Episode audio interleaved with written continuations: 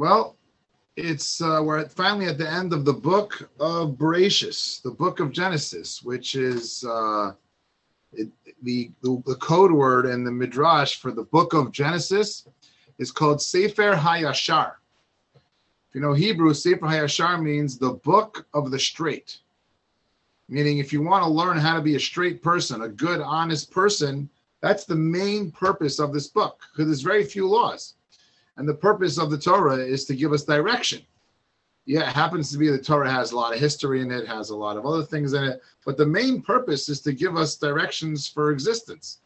And since it's basically stories, uh, that's what we learn. I mean, certainly uh, learn a lot. And this week's Parsha really, I don't want to say puts the cherry on the cake be, um, because it's um, it's really a, it, it is an overload to learn in this parsha uh, because we have basically it's the end of, a, of of an era. It's the end of the era of Joseph. It's the end of the era of Yaakov, which really means it's the end of the era of the forefathers. It's the end of the era of the lead up to the Jewish people, and the Book of Exodus is when the Jewish people are born. So it's really, uh, um, I don't want to even compare it, but I think it's a good paradigm. You know, uh, other religions, they have a before and after. Uh, you know, for uh, you know, for, as far as our view of the world, there's before the Jewish people existed, and now the Jewish people are here. Uh, and uh, um, so for our for our discussions, uh, it's it's very uh, important that uh, because it says in many areas in, in, in the Talmud that everything is only as good as its prep. Shabbos is only as good as its prep in general. Things are only as good as, as the prep. And the prep for history, and certainly the destiny of the Jewish people, is the book of Genesis, ending really with uh, Joseph dying. So having said that, uh, there's the main, the, I would say the, the main theme of this parsha is winding down and Yaakov giving out blessings before he dies. He gives blessings to his grandchildren and he gives blessings to his children. Um, and we're going to focus on that. So we're at the end of Bereshit. We'll start with chapter forty-seven, verse twenty-nine. And really pretty much just going to focus on these blessings and what we learned from the blessings. So chapter forty-seven. Verse twenty-nine. Okay, so what does it say? It says the time approached for Israel to die. Israel is another name for Yaakov. Yaakov had two names. Yaakov and Yisrael is, is his name. So it said the time approached for Yaakov to die.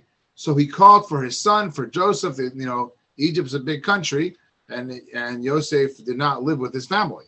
His family was in a separate area where the Jewish people lived. Yosef was obviously in the uh, in in the palace, and basically Yaakov calls over his son Yosef and says, "Please, if I have found favor in your eyes, please pay, place your hand under my thigh and do kindness and truth with me. Please do not bury me in Egypt."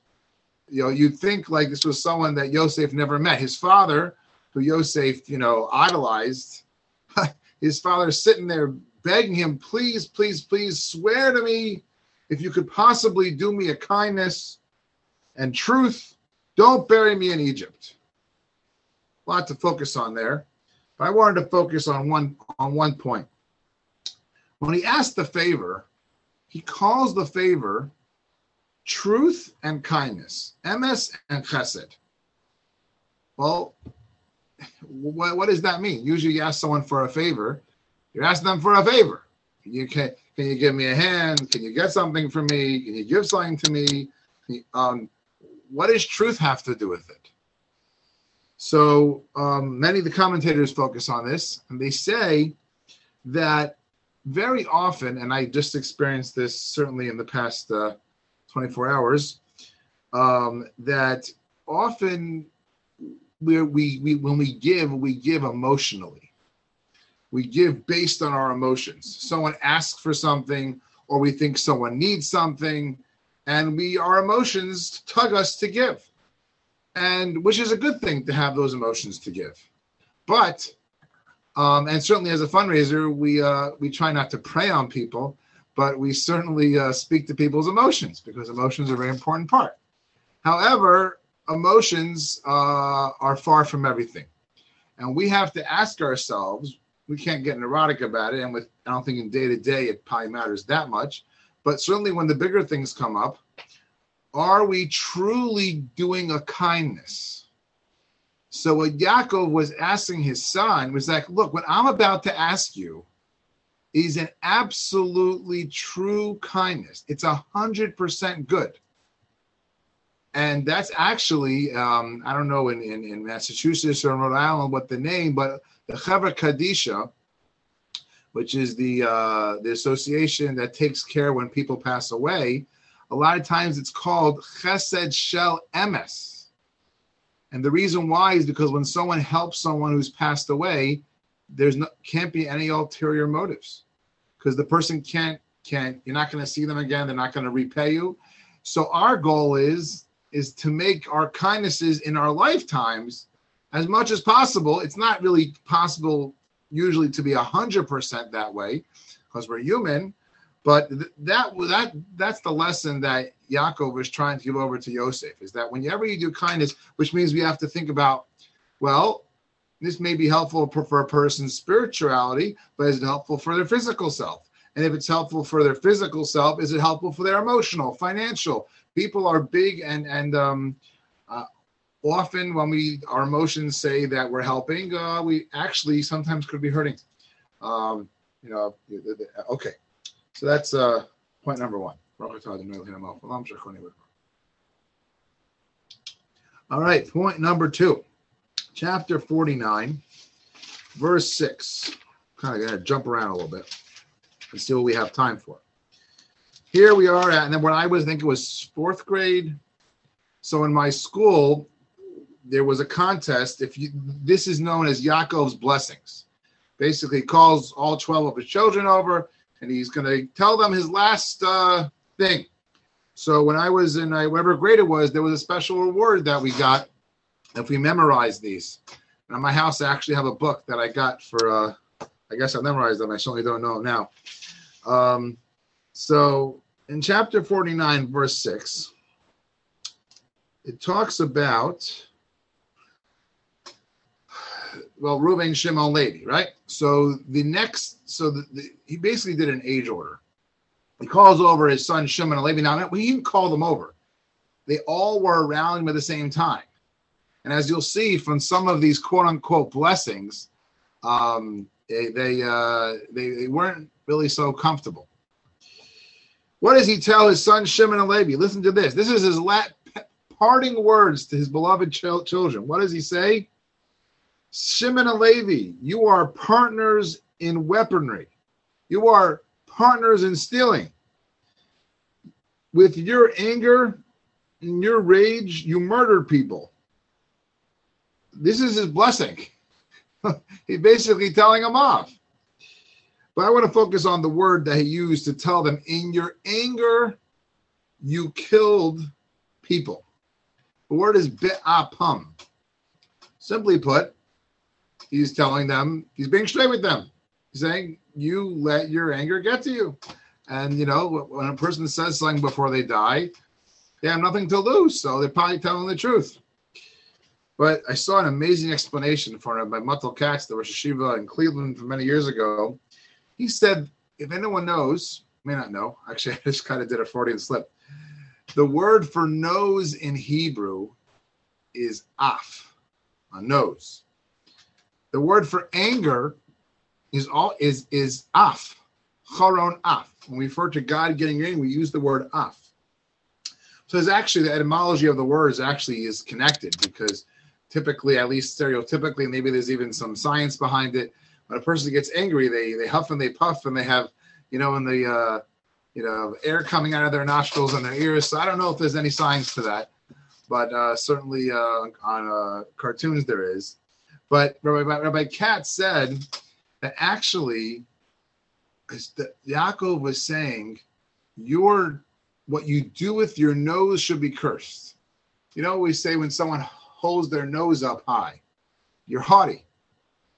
He says that idea of holding up your nose, either figuratively or literally, because I guess the figurative came because I guess people might do that. And I think you see that now. I mean, you can't really tell so much with masks, but um, but uh, a lot of times when you're walking down the street, it's subconscious, but people will do that. Uh, and it's uh, probably more because uncomfortable. But there are times when you go into a place and you feel, and I'm sure no one really means it that bad, but uh, we have to be careful of the of the messages that we give off. And certainly when the person's not there, even when, let's say someone's name is mentioned, the way we react, if we seem aloof about a person, uh, people have serious complexes. A person can get a complex, and yes, everyone should try to their best, but but we need to do our best to not um, make it difficult for people to, uh, you know, I can tell you as a fundraiser, one of the things they say when you come in to someone, if you're meeting with them, which isn't happening so much right now, um, is you want to dispel, for your own benefit, any assumptions they may be making. So one thing I do, if I go to especially a very wealthy person who's nervous that I'm going to ask him for one hundred thousand dollars, right? And I'm not going to do that, but they're nervous, you know? So is what you do is I actually say, I, le- I learned this from someone, and I've used it thousands of times, and people like it. I say, I- I'm telling you, I don't expect anything. I really don't expect anything, because you don't have to give me anything. If you happen to like what I do, maybe you like me, maybe you like what I do, maybe both, then I'm happy to take your, your donation, but I honestly don't expect anything. And so that's the idea. When if, if you think someone might feel that you think look down on them, the message is try your best to put people at ease and not have either the, either the literal or the figurative nose in the air. Okay, uh, moving along through the blessings, we go to verse twelve in the chapter. Here we're talking about Yehuda. Now Yehuda, when, with Judah's blessings, they're actually blessings. They're not. Uh, they're they're they they're, they're things that he should he, that he should merit, but, but they're just so cryptic. You literally could spend the whole year studying this this chat. It is from the most cryptic chapters in the in the Torah, which makes sense because Yaakov is giving the D N A, the spiritual D N A, for the rest of history, right? So what does he say in verse twelve? Verse twelve says to, says this to Yehuda, red-eyed from wine. You Yehuda are going to be red-eyed from wine. Now that. Uh, doesn't have the best of connotations typically. And he says, you should be red-eyed from wine and white-toothed from milk. Interesting. So all the commentaries say, in fact, and it's going to go from the the, uh, the Talmud in, in uh, Tractate Ketubot, it says, what does this mean homiletically? That a person, well, I'm going to focus on, on the on the white-toothed from milk, is that of a person who shows the, the, the white of their teeth. That's what white means. A person who's white tooth means you actually see. Does that mean it means to smile? The, the, the Talmud says what it means is that if I smile at you, that's better than giving you a cup of milk. Nice. But on a deeper level, Rabbi Avigdor Miller, he is incredible. He has these incredible observations about uh, about the world and things to learn from them. So, what is he? Um, what is he? Uh, um, what does he learn? What does he say? Um, second. Okay, I think just someone was trying to get on that they can get on. Okay, so um, the Talmud says that a person who smiles at someone, they show the white of their teeth, is greater than giving someone a cup of milk. So, simply put, you know, be nice to people is better than giving them something physical. But Rabbi Avigdor Miller, he gives this whole, I can't, I can't, can't say it the way he says it because I don't know the science as well as he did. He says that milk is known as like the healthy drink.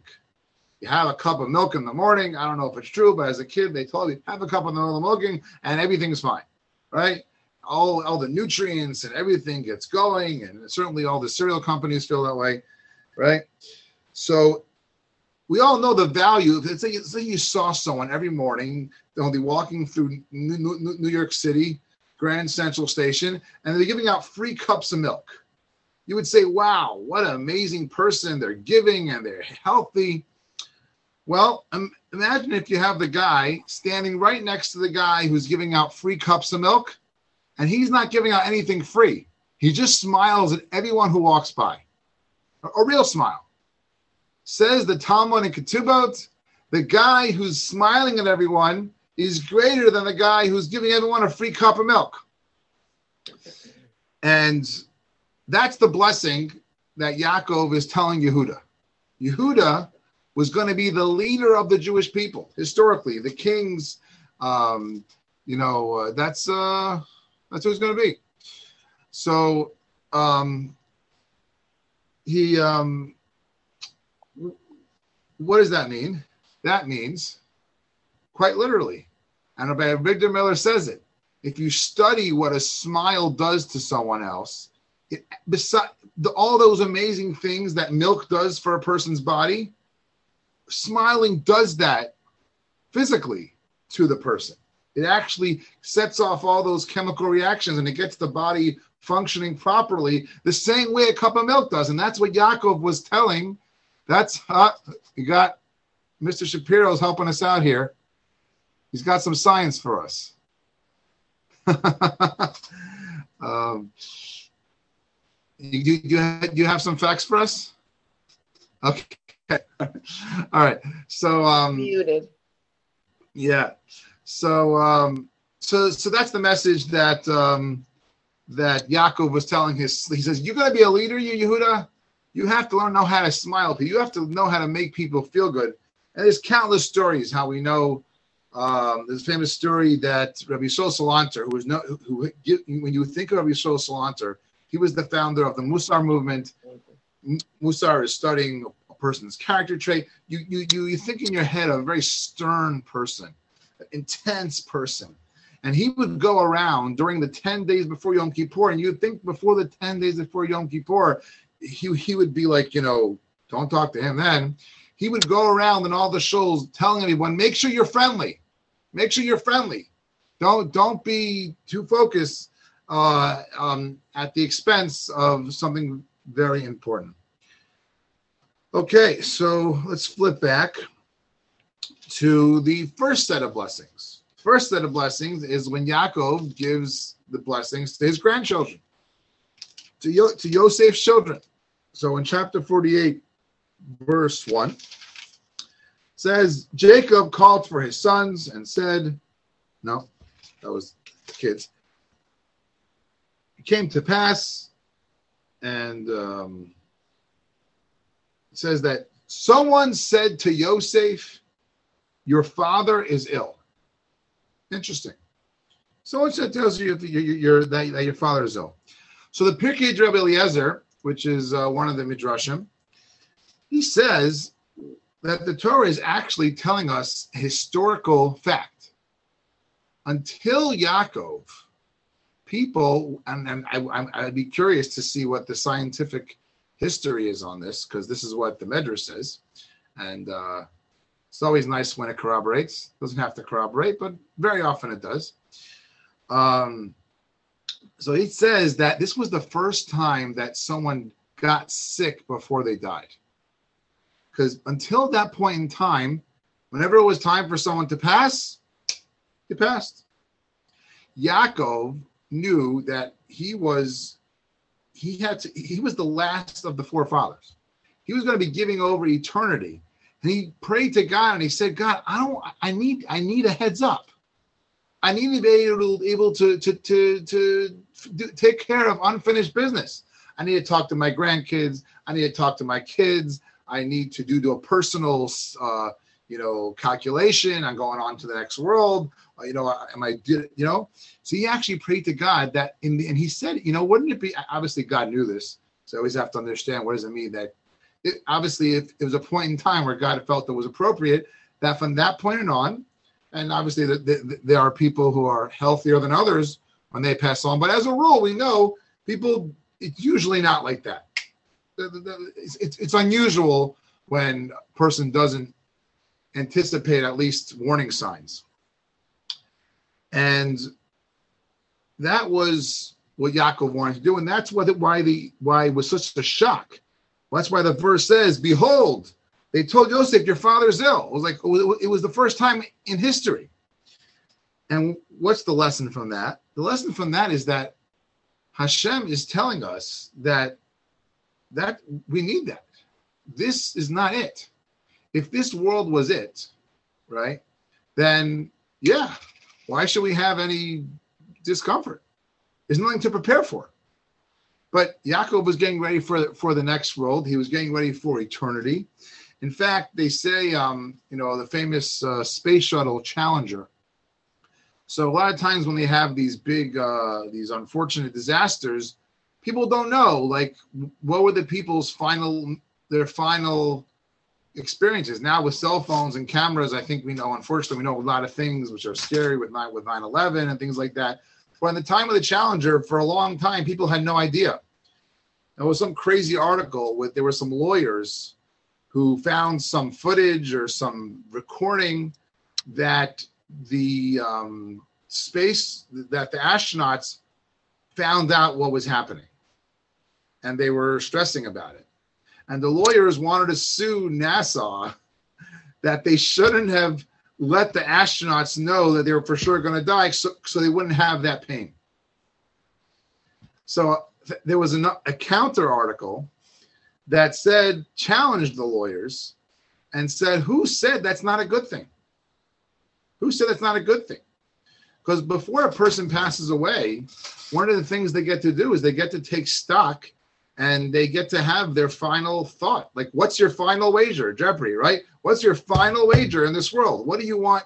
What do you want to be known as? Right? You ever you you visit someone, you experience something. What it, what's your last thing g- g- g- going to be? So this is one of those hints, one of those discussions about how this world is not is, is not all all that there is, and obviously that has many many ramifications. Verse fifty, with chapter fifty, verse five. Let's see. So here, the last chapter in uh, Genesis, Yaakov has already passed away, and now it's just the brothers, just the tribes. So the brothers were nervous because they still weren't one hundred percent secure that Yosef had forgiven them. And now that their father was away, he's in charge. Maybe he would make their life miserable. So a, a, a lot of what's discussed is what happens amongst the brothers at that point. So in verse five, Yosef says, my father told me that he wants me to bury him in Israel. And it uses an interesting word. It says, Yaakov said to me, I have a grave in Israel, which I bought for myself. Extra words in the Torah. It uses a funny word. It says, kariti li. There's a piece of land that I've cut for myself, I bought for myself. It's a very cryptic term. So Rashi says that the word um, kariti refers to an interesting story, which I don't really remember, but uh, I saw it today, um, that the Midrash says, a few weeks ago in the Parsha, remember Yaakov's leaving his father-in-law with his family, and he's about to have a collision with his arch nemesis, Esau. Esau wants to kill him, and Yaakov is a little nervous. And the Midrash says, why is Yaakov nervous? Yaakov was nervous, Medrash says, because Esau had two things spiritually over Yaakov. Two things. One, Yaakov had not been with his parents for twenty-one years.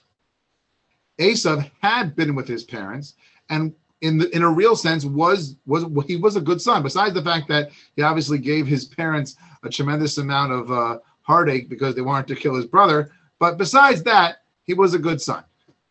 Um, that was one thing he did. So he was he was known. The Talmud says the best person in history in, in honoring his parents was Esau, whatever that means. In fact, we know Esau's head actually was there a couple of years ago in uh, the Tomb of the Patriarchs, the Cave of the Patriarchs, and there actually is a monument there that ate for, for Esau's head. Esau's head in, in, in the, uh, it was kind of it's an interesting experience. Um, you're kind of by the forefathers and foremothers, and then you see Esau's, you know, I'm not sure what, what Hashem wants there. But anyway, so that so that's one thing. The other thing is Esau lived in the land of Israel for twenty-one years. In fact, I think his entire life. Um, Yaakov was in Egypt. Yaakov was in, in, in, in Iraq, wherever it was. But Esau lived in Israel, and Esau honored his parents. Two very important Jewish values. So Yaakov was nervous about that. So now Yaakov had a good calculation. Yaakov cared about Israel. Yaakov cared about his parents. And it was a very calculated decision that he couldn't be there. It wasn't, it wasn't meant to be. Like all of us, I'm sure we all want to be in Israel. But it doesn't make sense for us right now. This doesn't make sense. I would love to. I, I would get on a plane tomorrow if I could. Um. So what did Yaakov do, says the Midrash? When he got to this face-off, he made a pile. He took every penny he made, everything he made. He was a very wealthy man. And he plopped it in front of his brother Esau. And he says, guess what? I was not in Israel, not because I wanted to make money. I happened to make money here. Take all my money. That's not what's important to me. I actually care about Israel. I care about my parents. And here's all my money. And and that's, he show, was showing Hashem and showing Esau what, what his priorities was. And you can tell what's important to someone from the way they talk. And that's just an interesting uh, observation about human character, is that what we find ourselves talking about um, often tells us a lot about ourselves, where our headspace is, right? Uh, if we talk about kind, we talk kindly a lot, we talk about positive things a lot, we probably are kind, we're, we're probably a kind, positive uh, type of person. Um, so that's just something that we learn from here, that the way a person talks shows often a person's values. Let's put a few more ideas out there.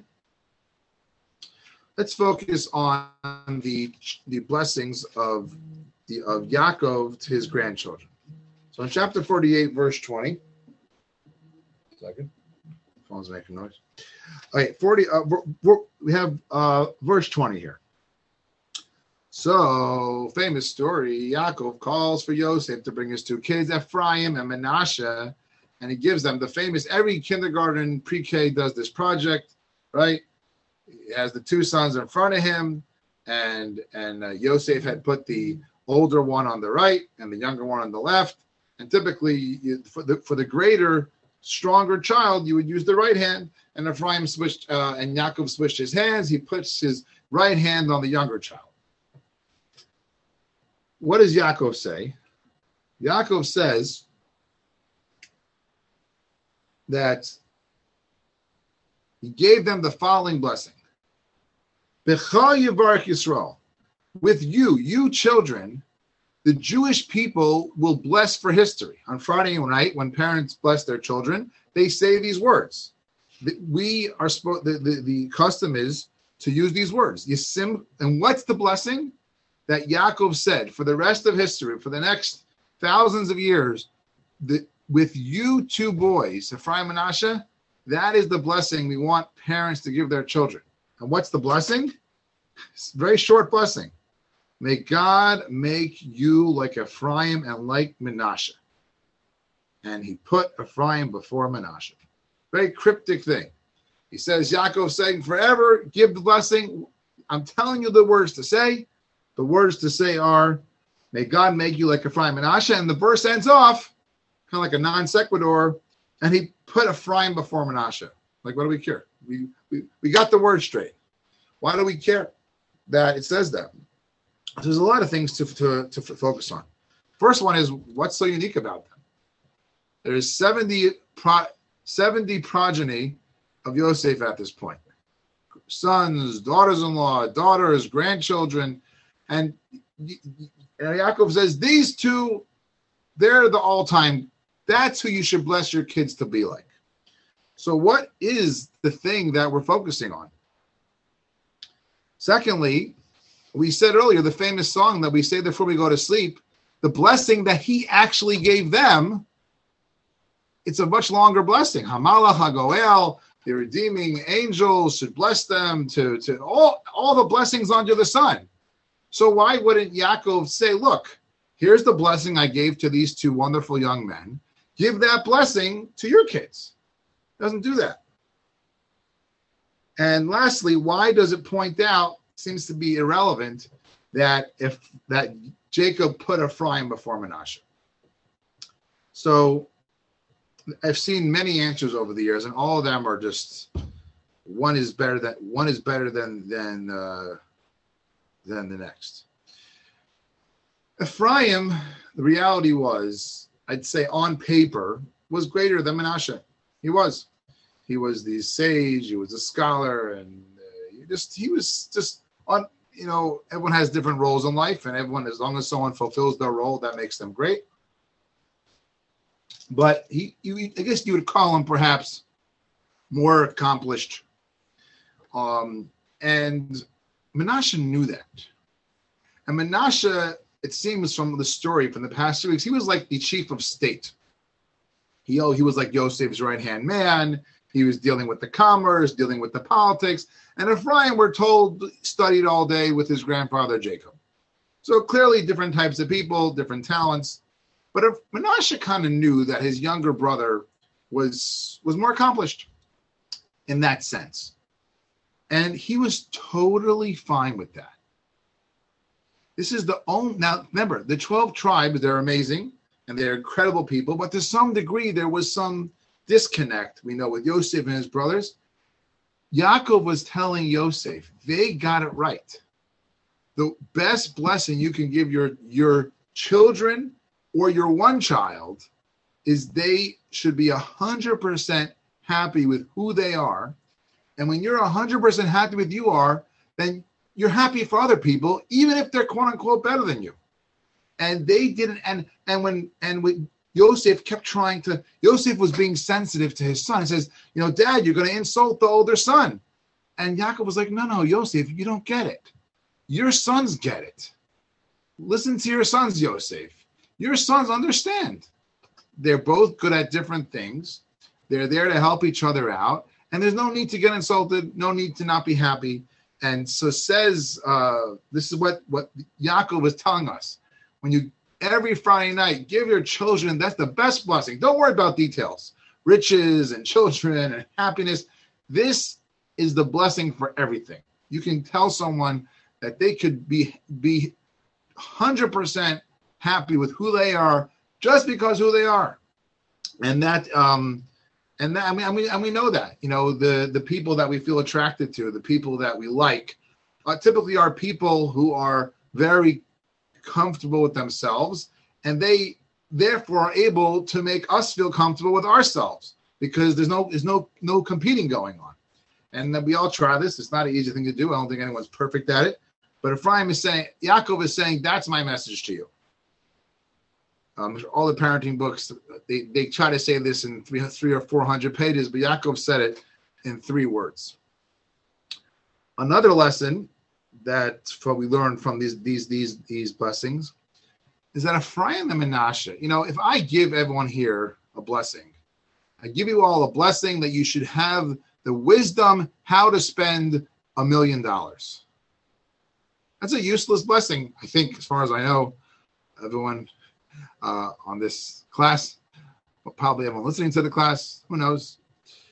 Um, but that's a useless blessing. Yaakov's children had Yaakov as a father. They grew up in his house. They were in a cocoon. Yosef's kids were the first kids to live life in a, in the face of adversity. They grew up in Egypt, in a culture which completely What went against their grain. They didn't really have friends in that way. They didn't have any family, no support system. They had to live a double life. They were Jewish on the inside, and the outside, Yosef had this whole charade that he had to do. But they came out stronger on the other end. So much so, they're, they're considered one of the twelve tribes. So much so that we're we say every Jewish person should be like them. So that's what Yaakov was saying. Yaakov was saying, you know, these are the first kids to be able to be true to themselves despite adversity. And that's the, the existence that we have. So that's why Yaakov had to say, tell your, you can't tell your kids be like Yosef. You can't tell your kids be like Yehuda. They grew up in Yaakov's house. Like, what, what, what do you want? And for that matter, certainly, they had Rachel and Leah and Bilhah and Zilpah and Rivka as a grandmother. And, you know, they, they just, they had this incredible situation for them. One more thing is that Ephraim and Manasseh, maybe on paper, weren't as great as their uncles. Maybe they weren't even as great as their father, Yosef. Probably weren't. But we know that they, they get an upgrade. They are so great. They get an upgrade to the level of tribes. You count the twelve tribes in, in the flags and the, in, in the separation of land of Israel. From this point forward, Yo- Yosef's two, two children have a status of tribes, which means that they exceeded their potential. The biggest blessing a person can have in life is to reach their potential.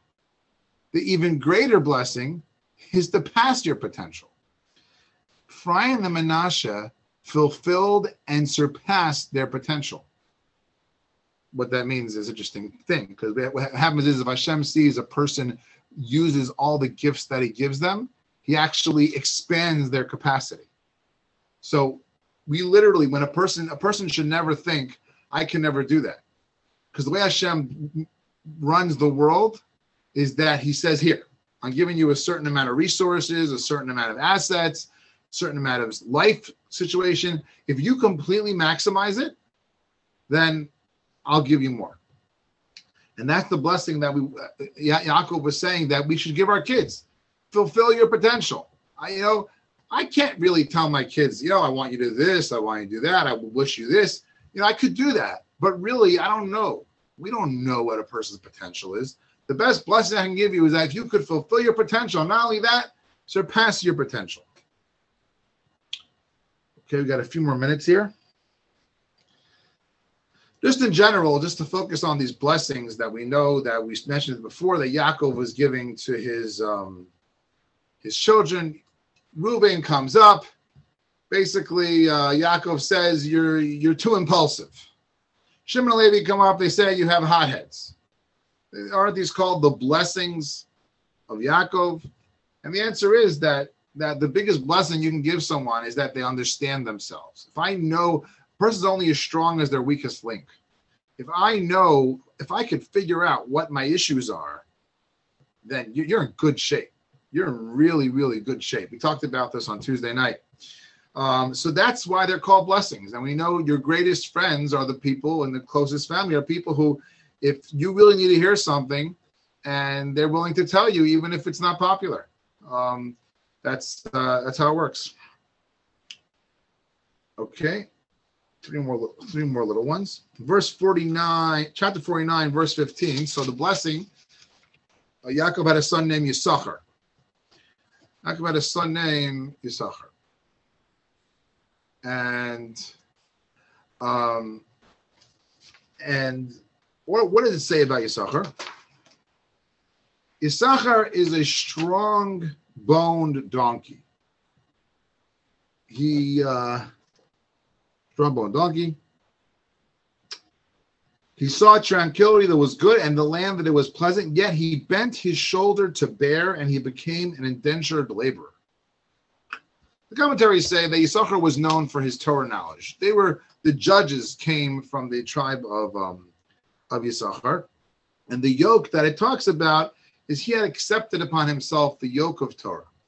Now, often what happens when you're a judge and you're a leader is that you need to become a public servant. And that's basically what it's saying. He bent his shoulder to bear. He bent his shoulder to bear other people's needs.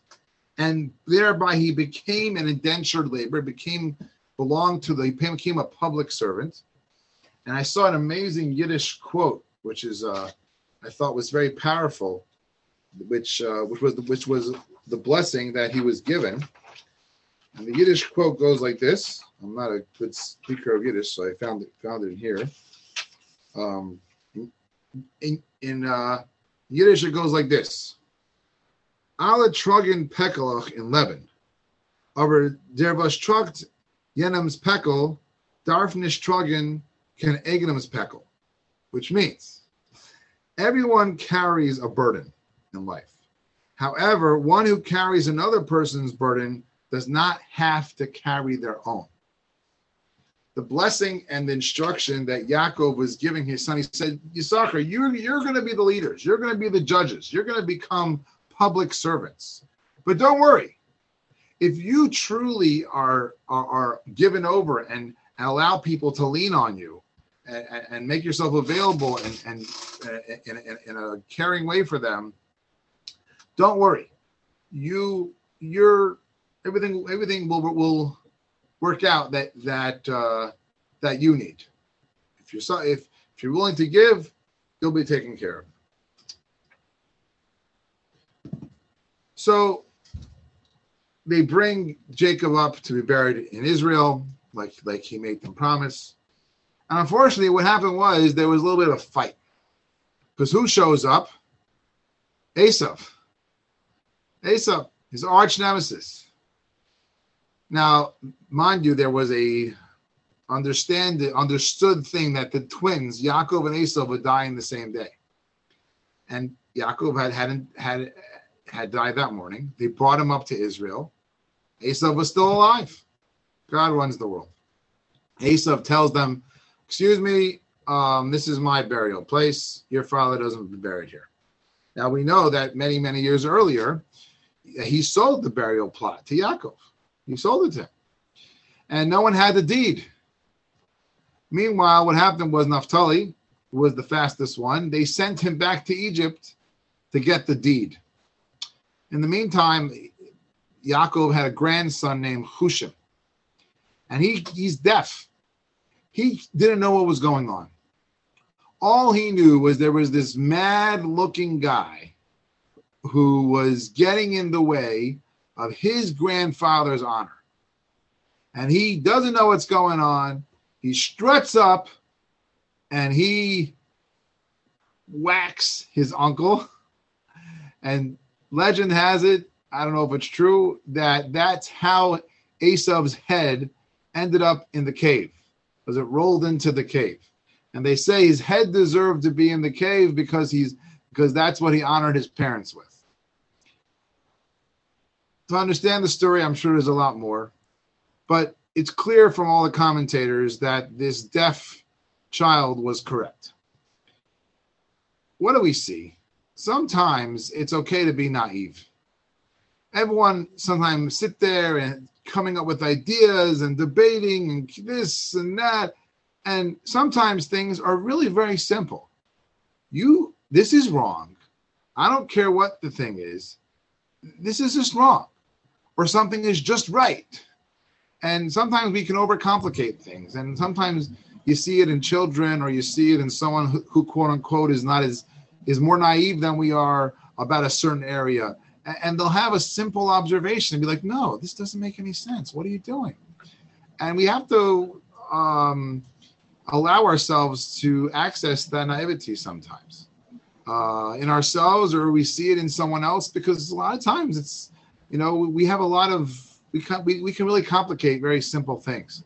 I think they say um, about Alcoholics Anonymous that it's a, it's a very simple program. It's a very simple program. Um, and not so easy, but it's simple. I had a friend who was a very well-known therapist, and he said that very often his patients come to him and they'll say, like, you know, it's really complicated. And he usually says, no, no, no, no. Don't confuse complicated with hard. It's actually very simple what has to happen, right? It's very simple. If someone has a drinking problem, I mean, the most simple point, which I believe in, is just, just have to not drink, right? Just, you know, um, so I'm not saying that's an easy thing to do. Okay, so let's just do a quick review over here. We talked about how when a, we learned, learned from Yaakov that kindness has to be a true kindness. Make sure it's a kindness through and through. It's true. It's it's a kindness for their emotions, their their physical body, their spiritual body. We learned from the Mottel Katz tells that a person has to make sure figuratively and literally they don't walk around with their nose up, making other people feel less than or uncomfortable. We learned how the importance of smiling, how important that is, and actually what that does for a person's body. We learned the uh, I, the uh, the value of a person um, becoming ill before they die as a means to recognizing, the understanding the value of life, and what there's there there is a next world, and there's what to give over.